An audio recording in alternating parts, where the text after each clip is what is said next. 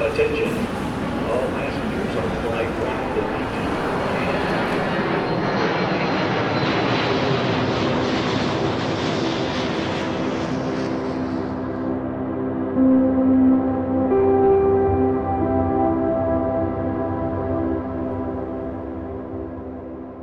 Bonjour à tous, bienvenue sur Ambient Travelers, le podcast qui parle d'ambiance et de voyage. Et je suis bien sûr accompagné de Gaëtan. Salut Gaëtan, comment vas-tu aujourd'hui? Salut Alex, salut tout le monde. Bah écoute, ça va super bien. Euh, moi, je voulais commencer ce podcast déjà en remerciant un maximum de gens parce que je pense que vous êtes de plus en plus, enfin du coup, de plus en plus nombreux à nous écouter. Et ça, ça me vrai. fait vraiment très très très très très plaisir. Donc moi, écoute, en ce moment, ça va plutôt pas mal. Ça va plutôt pas mal. Eh ben écoute, excellent, excellent, t'as raison, il y a plus en plus de personnes qui nous écoutent. On commence à recevoir des, des petits témoignages à droite à gauche. Là, on, on a eu un tweet super sympa ce week-end et ça nous a fait vraiment très plaisir. Donc continuez comme ça. Oubliez pas de noter également le podcast hein, sur Apple Podcast parce que ça on en a bien besoin Voilà. pour nous aider, pour nous encourager. Et nous donner un maximum de retours, ouais, parce que ça, ça nous fait toujours énormément, énormément plaisir. Exactement, exactement. Alors, on est sur notre épisode 7 de Boarding Pass déjà, que le temps passe vite. Gaëtan, euh, peux-tu nous rappeler le concept de Boarding Pass? Eh ben écoute mon cher Alex, concept plutôt simple, car dans Boarding Pass, donc nous partons à la découverte de deux artistes ambiantes, et plus précisément d'un de leurs titres qui nous a marqué et qu'on voulait vous partager. Et vous pouvez maintenant détacher vos ceintures et profiter du vol en notre compagnie. Donc pour ce premier extrait, j'ai décidé de partir sur une compositrice, interprète et productrice américaine du nom de Caitlin Aurelia Smith, originaire de l'île Dorcas dans l'État de Washington. On dit d'ailleurs de cette île que ce serait un peu le pays des hippies et des païens. Ouh là là, Attention, je te... c'est la fête. Ah bah je t'emmène vers des, des contrées lointaines. Hein. Ok. Donc pour la petite histoire, donc Kathleen elle a quitté l'île pour étudier la composition et l'ingénierie du son au Berklee College of Music de Boston, avant de revenir du coup sur son île après avoir obtenu son diplôme. Donc pour la petite anecdote, elle avait initialement prévu de développer un projet piano-voix, voire guitare-voix. Mais un petit événement va changer ses projets. Il faut savoir qu'un voisin donc, va lui prêter un synthétiseur modulaire Buchla 100. Elle va le tester pendant une année et là, bingo. Alors, est-ce que pour toi, Alex, tester, c'est adopter? Euh, oui, alors euh, oui, oui, c'est vrai que bah oui, on peut on peut tester avant d'adopter, c'est-à-dire qu'on achète quelque chose, on l'essaye, et puis ça va pas, on le revend. Alors ça, ça m'est arrivé euh, des dizaines de fois, effectivement, oui. Et bah, c'était pas son cas. Elle l'a pas revendu, elle l'a bien gardé et elle a été hyper conquis. Du coup, si on devait justement parler un peu de la bête, donc il faut savoir que le Buchla a été produit donc entre euh, les années 1963 et le début des années 1970. Donc le système se composait généralement d'un grand boîtier en bois avec euh, de la place pour un groupe de modules. Ça allait à peu près jusqu'à 25 modules sur une seule alimentation. Donc on est donc sur une, belle petite machine là tout de suite. Donc ce sont des systèmes extrêmement rares, faut savoir, mais ils peuvent faire de la musique analogique impressionnante et unique. Bien sûr s'ils fonctionnent toujours, parce qu'on est quand même sur des bêtes qui, ont un petit peu d'histoire et qui datent un petit peu maintenant. hein. Donc le Buchla 100 a changé sa façon de voir les choses, en tout cas elle le dit d'ailleurs d'elle-même, j'ai été tellement distrait et épris par le processus de création de son avec le potentiel du Buchla que j'ai abandonné l'album suivant, Dever Isles. Initialement, elle avait un projet d'indie folk sur le feu. Euh, donc là, l'idée c'était au revoir l'indie folk et bonjour la bidouille sonore. un peu. Donc Smith a pour l'habitude d'utiliser des aides visuelles comme source d'inspiration pour sa musique. Elle explique d'ailleurs qu'elle compose toujours en fonction d'une image dans sa tête. Donc elle le dit d'elle-même, parfois je laisse le son créer l'image pour moi et ensuite je construis à partir de cela. Ou vice versa, je trouve une image qui m'inspire, ou je vois quelque chose qui m'inspire, puis je crée des sons qui me semblent correspondre à cette image. Une belle petite analyse, et c'est une belle façon de voir les choses pour composer, la musique. pardon. Donc j'ai choisi le titre Labyrinthe euh, 4, sorti sur l'album Euclid en 2015, qui est d'ailleurs son tout premier album. Bonne écoute à tous et tous, on se retrouve juste après.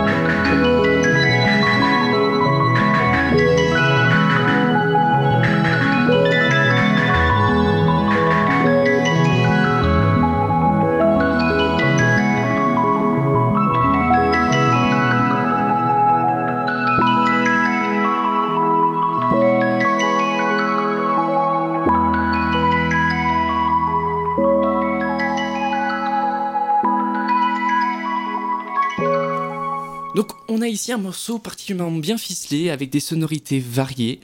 On pourrait d'ailleurs se croire dans une, sorte de bulle, je sais pas si t'as un peu l'image, l'idée Alex. On trouve d'ailleurs des sonorités de synthétiseurs qui sont bien bien rondes. Je vous invite vraiment à découvrir ces albums. Elle a un univers quand même, Kathleen, qui est quand même bien à elle. J'ai presque envie de dire vous aimerez ou vous détesterez. Je pense pas qu'il y ait un entre-deux avec elle. C'est ça qui est assez fou. Euh, J'ai d'ailleurs longtemps hésité entre deux morceaux aujourd'hui. Donc celui que je vous présente là et euh, un autre qui s'appelle Escapade. Donc qui fait partie du même album et qui est assez euh, psychédélique qui est une sorte d'explosion, je ne sais pas si on peut dire ça, une explosion sonore qui, accélérera votre, euh, votre rythme cardiaque vraiment d'un coup. Enfin bref, sérieusement, écoutez Kathleen Eurasmith, faites-vous une idée vraiment de cette artiste qui est pleine, de- elle est pleine de surprises. Je pense que c'est le terme. Elle est pleine de surprises. Et toi, du coup, Alex, qu'est-ce que t'en as pensé? Alors écoute, moi j'ai eu l'impression de rentrer dans un laboratoire sonore, des blips, des blops. Ça va bien avec l'image que je me faisais du, du bouc là. Ça bloupe de partout en fait. Ça bloupe. Ouais, Ce sera le terme de cet épisode, ça bloupe. Effectivement. Alors, bon, pour, alors pour moi, je, je trouve il me manque un fil conducteur, une espèce de colonne Mhm. vertébrale du morceau. Pour l'empêcher de s'éparpiller un peu partout, peut-être un thème, une mélodie, une nappe ou une basse. J'ai du mal à me raccrocher à quelque chose de solide sur ce morceau. Ok. Alors je sais pas si ça va avec moi, avec ma personnalité, il me faut des choses un peu plus tangibles à me raccrocher. C'est pour ça que je crois que... Alors on a déjà- on a déjà discuté tous les deux des synthés modulaires, mais je sais pas, je pense que les synthés modulaires, c'est pas vraiment fait pour moi. Mhm. Euh, dans le sens où il y a peut-être trop d'incertitudes, il n'y a pas de mainmise sur le processus créatif, on a l'impression que, que le morceau euh, euh, va m'échapper. Voilà, j'ai un peu fait cette impression-là. Alors c'est certainement erroné, hein. il faudrait peut-être que, que j'ai quelqu'un qui m'accompagne dans ce type de création avec du modulaire et, euh, et apprendre à apprivoiser les blips et les blops. Les blips et les bops et un peu les bloops, du coup. Parce que Exactement. ça bloupe pas mal aussi. Voilà, exactement. Voilà, bah écoute, en tout cas, belle découverte, merci à toi Gaëtan. Mais je t'en prie. Je t'en prie.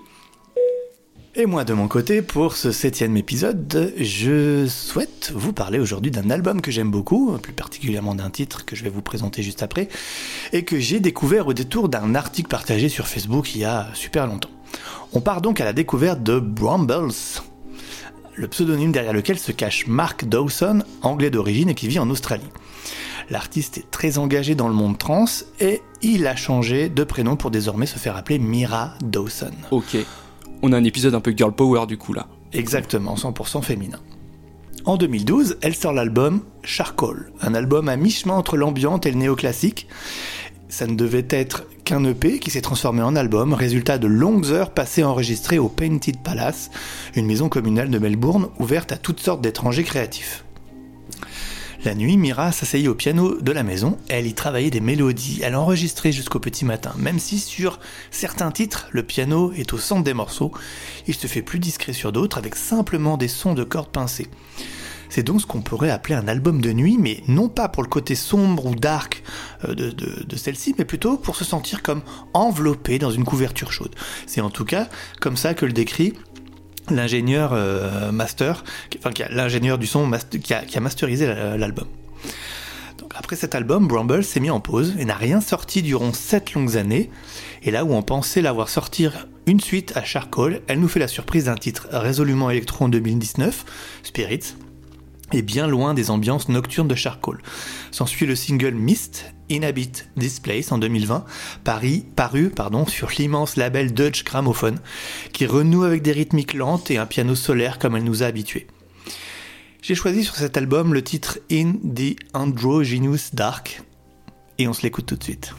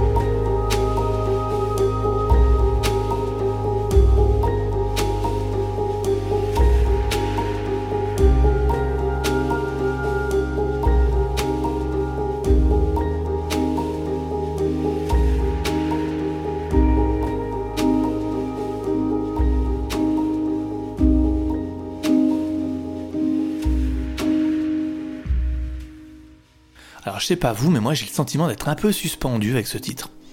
Entre ce thème de piano et cette rythmique lente, je me sens bien quand je l'écoute. Les notes se déroulent lentement, doucement, simplement, sans se presser. On prend son temps, ça fait du bien.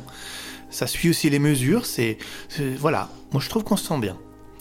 J'ai quand même hésité à choisir ce morceau parce que bah l'ambiante, c'est souvent associé à des titres dépourvus de batterie ou de rythmique. Mais je suis tombé il y a peu sur, euh, sur des tweets de personnes qui disaient qu'ils en avaient assez de, de- de cette image un peu beatless, c'est-à-dire sans rythme qui colle à l'ambiance. Et je suis assez d'accord avec ce point-là en fait. Une rythmique, même discrète, elle a sa place dans la musique ambiante. C'est un style large et même si ici on frôle un peu le néoclassique, je pense qu'on peut sans problème classer ce titre dans l'ambiance. Je sais pas ce que t'en penses Gaëtan. Ouais, alors écoute, franchement, moi déjà cet épisode, je trouve qu'il est plein de surprises. Pourquoi? Pourquoi? Je vais te le dire. J'adore ton morceau. Vraiment, je l'ai- je l'aime beaucoup. Et j'ai presque, alors j'ai presque l'impression, les auditeurs le diront peut-être a posteriori, qu'on a échangé nos titres. Non mais franchement, je- moi j'aurais pu présenter ton titre, donc celui-ci, et toi t'aurais clairement pu pr- présenter donc celui d'avant, le mien. C'est assez dingue. Eh ben, écoute, Euh, Bref, là, là sur, le, sur le morceau que tu, que tu donnes, la mélodie, euh, enfin tout me séduit. Le piano, il y a une sorte de sonorité de cla- clarinette à un moment donné, on dirait. il y a cette Mhm. petite rythmique, donc comme tu disais, qui est, qui est, qui est- qui est assez calme, qui est, qui est sympa, c'est planant. Moi, je suis preneur à 3000% de ça. On, on est loin, on est loin du, du Moby des premiers épisodes. Euh, et puis, je découvre une autre facette de toi, euh, mon Alex, que j'aime bien. Voilà. Alors, attention, va falloir m'en donner un peu plus sur les prochains épisodes, hein, du comme ça. Et puis, euh, franchement, j'aime bien. Donc, l'idée aussi, euh, tu le présentais un peu avant, d'ouvrir euh, nos épisodes à d'autres titres qui peuvent être un peu borderline, on va dire. Je sais pas si c'est le terme, euh, au niveau de l'ambiance. Donc, chacun vraiment se fera une idée de la chose. Mais je trouve que les limites, elles sont tellement floues. Euh, J'ai tendance à penser que l'inspiration, les sensations qu'on peut ressentir à l'écoute de ces différents morceaux, finalement, euh, c'est la même. Voilà. Il faut savoir s'approprier les titres, euh, qu'ils soient sur de l'ambiance pure ou sur des, des titres qui sont un petit peu effectivement plus borderline, style, euh, sur ces styles un peu néoclassiques. Bref, une belle découverte avec toi aujourd'hui. Ben écoute, merci beaucoup. J'essaierai de t'en donner d'autres, mais ne t'inquiète pas, tu auras droit quand même à du mobile de temps en temps. Ah, j'ai hâte, j'ai hâte. Eh bien écoutez, ce septième épisode de Boarding Pass est déjà terminé. On été ravis de vous le présenter, de vous faire découvrir, euh, j'espère, de jolies choses. Euh, N'hésitez pas à nous suivre, comme on le disait au début de cet épisode, sur Spotify, Apple Podcast, Google Podcast. On a besoin de vos commentaires, vos notes, s'il vous plaît. N'hésitez pas sur Apple Podcast. Gaëtan, où est-ce qu'on nous retrouve sur les réseaux sociaux? Et bah les réseaux habituels, hein, Alex, Twitter, Facebook, Instagram. Voilà, on peut nous retrouver aussi un petit peu des vidéos sur YouTube. Exactement. Donc voilà, n'hésitez pas à nous suivre, à vous abonner à nos pages, hein, nous donner un maximum de, retours, ça nous fait toujours énormément, énormément plaisir, on vous le dira jamais assez. Surtout quand c'est des retours pos- positifs. Hein. Ah bah bien sûr. hein. Mais vous pouvez quand même nous donner les négatifs s'il y a des choses à améliorer, on est preneur également. N'hésitez pas également à nous présenter votre projet, euh, Gaëtan, Tout à fait, à nous écrire directement euh, à notre adresse. euh, à notre vous- adresse du site, ouais, ambiantravelers.com. Voilà, tout simplement. Et puis on va finir comme d'habitude une, notre épisode sur une petite euh, phrase, une petite citation, Philippe Paul et Villard. Hein Bah, on change pas une équipe qui gagne. Mais non. Donc dans un voyage, ce n'est pas la destination qui compte, mais toujours le chemin parcouru. Voilà, on vous souhaite une bonne semaine et on vous dit à mardi prochain. À bientôt. À mardi prochain, à bientôt.